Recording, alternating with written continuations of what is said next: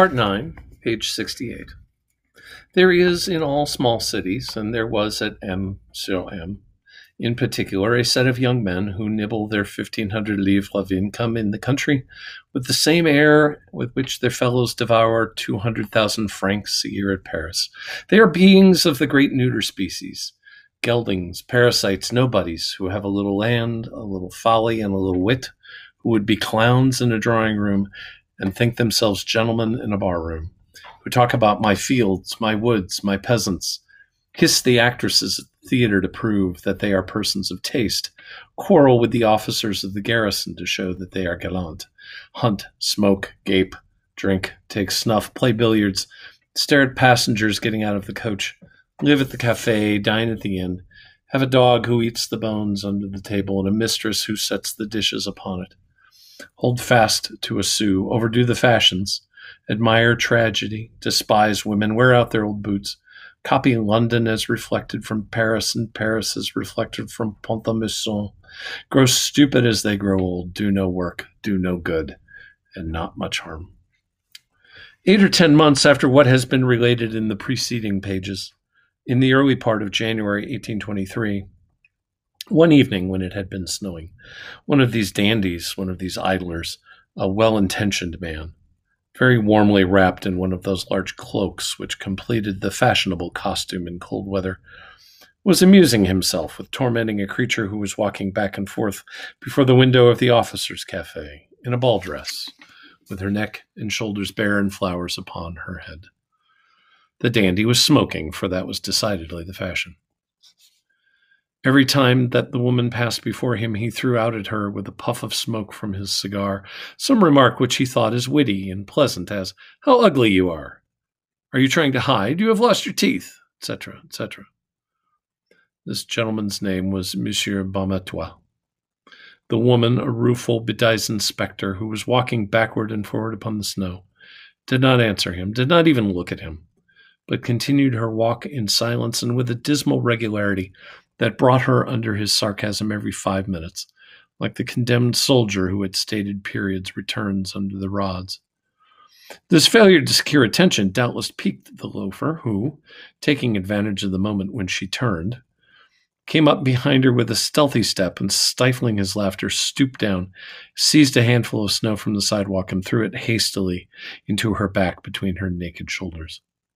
The girl roared with rage, turned, bounded like a panther, and rushed upon the man, burying her nails in his face and using the most frightful words that ever fell from the off scouring of a guardhouse. The insults were thrown out in a voice roughened by brandy from a hideous mouth which lacked the two front teeth. It was Fantine. At the noise which this made, the officers came out of the cafe. A crowd gathered, and a large circle was formed, laughing, jeering, and applauding around this center of attention composed of two beings who could hardly be recognized as a man and a woman. The man defending himself, his hat knocked off, the woman kicking and striking her head bare, shrieking, toothless, and without hair, livid with wrath and horrible. Suddenly, a tall man advanced quickly from the crowd, seized the woman by her muddy satin waist, and said, Follow me. The woman raised her head. Her furious voice died out at once. Her eyes were glassy. From livid, she had become pale, and she shuddered with a shudder of terror. She recognized Javert. The dandy profited by this to steal away. Section 10, page 70. Javert dismissed the bystanders, broke up the circle, and walked off rapidly toward the Bureau of Police, which is at the end of the square, dragging the poor creature after him. She made no resistance, but followed mechanically. Neither spoke a word. The flock of spectators, in a paroxysm of joy, followed with their jokes. The deepest misery, an opportunity for obscenity. When they reached the Bureau of Police, which was a low hall warmed by a stove and guarded by a sentinel with a grated, woman, grated window looking out on the street, Javert opened the door, entered with Fantine, and closed the door behind him. On entering, Fantine crouched down in a corner motionless and silent, like a frightened dog. The sergeant of the guard placed a lighted candle on the table. Javert sat down, drew from his pocket a sheet of stamped paper, and began to write. Javert was impassible. His grave face betrayed no emotion. He was, however, engaged in serious and earnest consideration.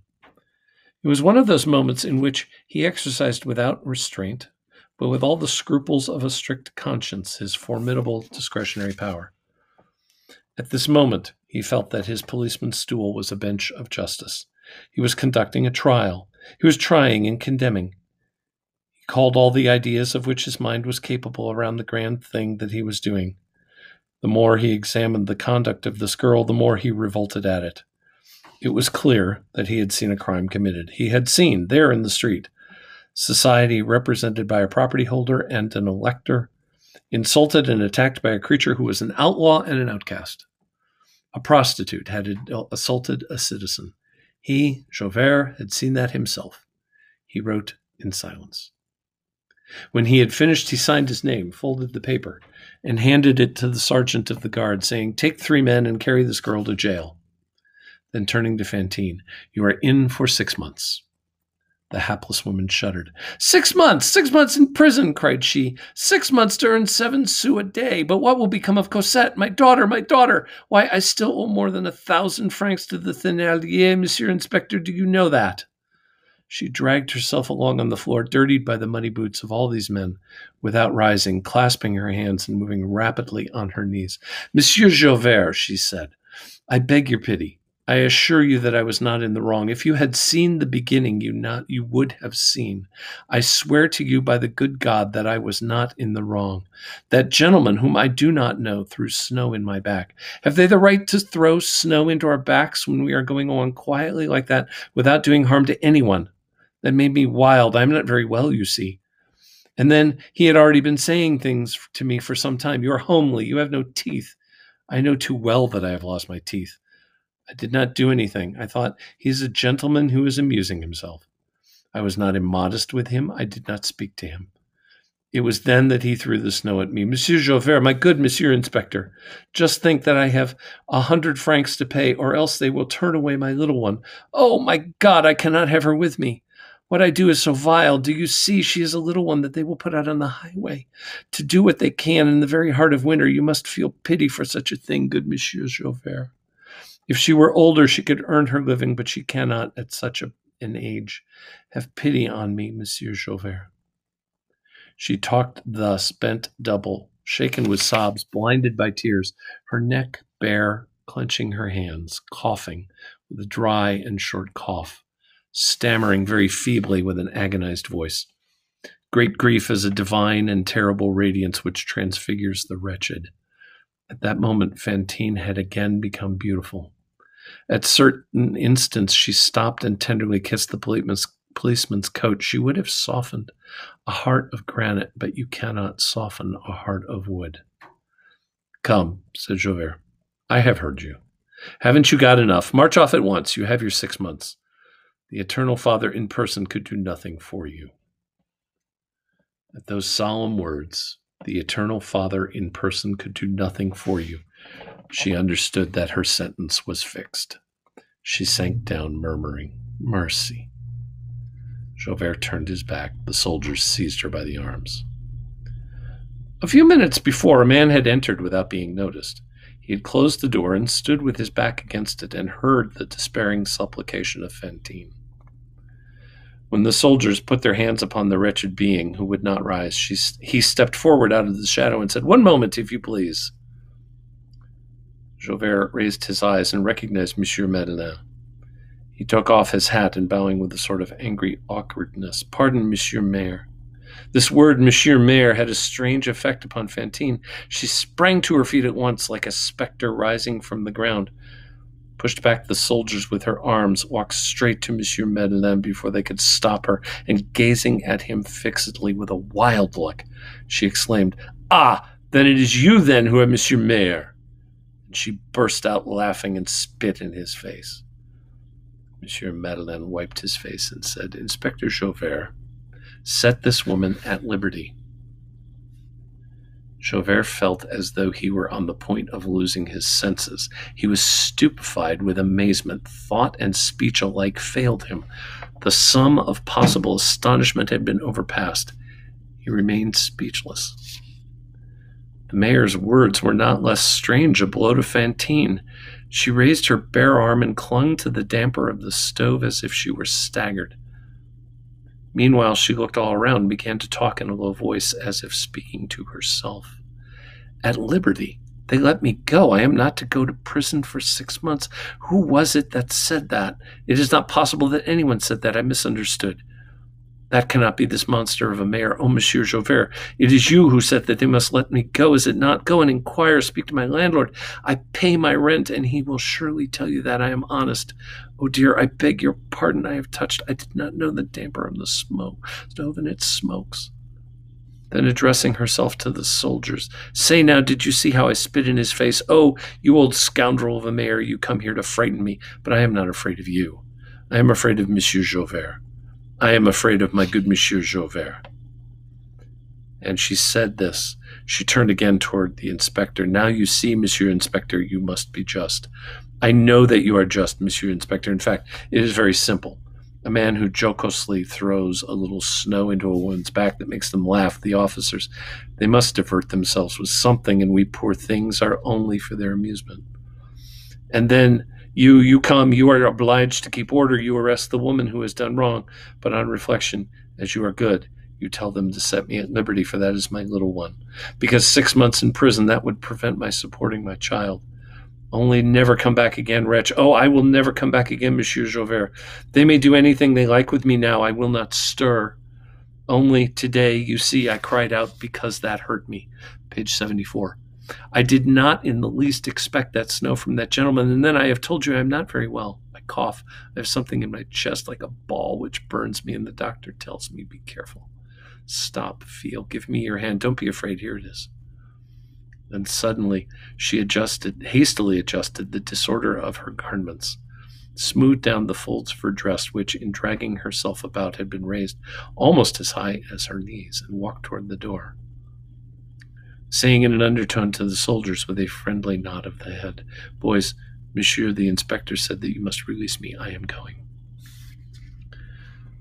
She put her hand upon the latch. One more step and she would be in the street. Javert, until that moment, had remained standing, motionless, his eyes fixed on the ground, looking in the midst of the scene, like a statue which was waiting to be placed in position. The sound of the latch aroused him. He raised his head with an expression of sovereign authority, an expression always the more frightful in proportion as power is vested in beings of lower grade, ferocious in the wild beasts, atrocious in the undeveloped man. Sergeant, exclaimed he, don't you see that this vagabond is going off? Who told you to let her go? I, said Madeleine.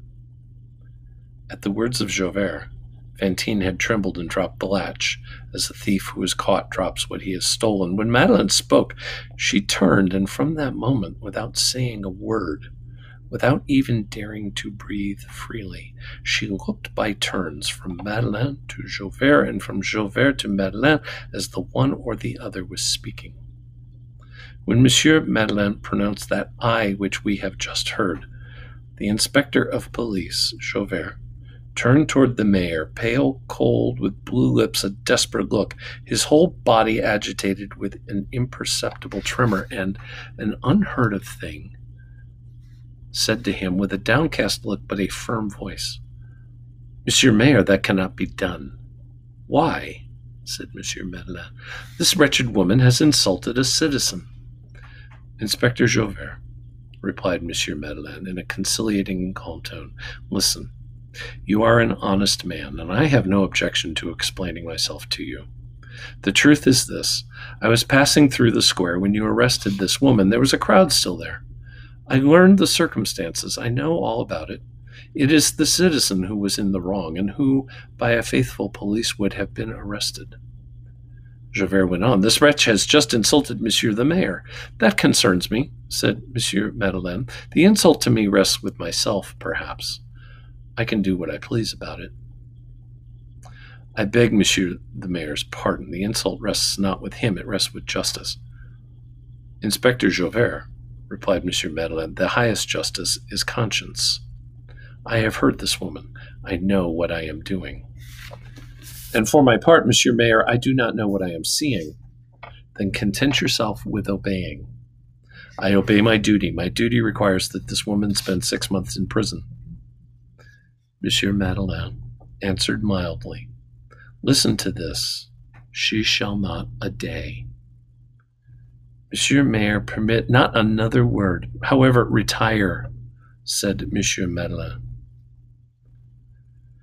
Javert received the blow, standing in front and with open breast like a Russian soldier. He bowed to the ground before the mayor and went out. Fantine stood by the door and looked at him with a with stupor as he passed before her. Meanwhile, she was also the subject of a strange revolution. She listened with dismay. She looked around with alarm, and at each word that Monsieur Madeleine uttered, she felt the fearful darkness of her hatred melt within and flow away. And while there was born in her heart an indescribable an unspeakable warmth of joy, of confidence, and of love. When Javert was gone, Monsieur Madeleine turned toward her and said to her, speaking slowly and with difficulty, like a man who is struggling that he may not weep, I have heard you. I knew nothing of what you have said. I believe that it is true. I did not even know that you had left my workshop. Why did you not apply to me? But now I will pay your debts. I will have your child come to you, or you shall go to her. You shall live here, at Paris, or where you will. I will take charge of your child and you. You shall do no more work if you do not wish to. I will give you all the money that you need. You shall again become honest in again becoming happy. More than that, listen. I declare to you from this moment, if all is as you say, and I do not doubt it, that you have never ceased to be virtuous and holy before God. Oh, poor woman! This was more than poor Fantine could bear. To have Cosette, to leave this infamous life, to live free, rich, happy, honest with Cosette, to see suddenly spring up in the midst of her misery all these realities of paradise. She looked as if she were stupefied at the man who was speaking to her, and could only pour out two or three sobs. Oh, oh, oh! Her limbs gave way. She threw herself on her knees before Monsieur Madeleine, and before he could prevent it, he felt that she had seized his hand and carried it to her lips. Then she fainted.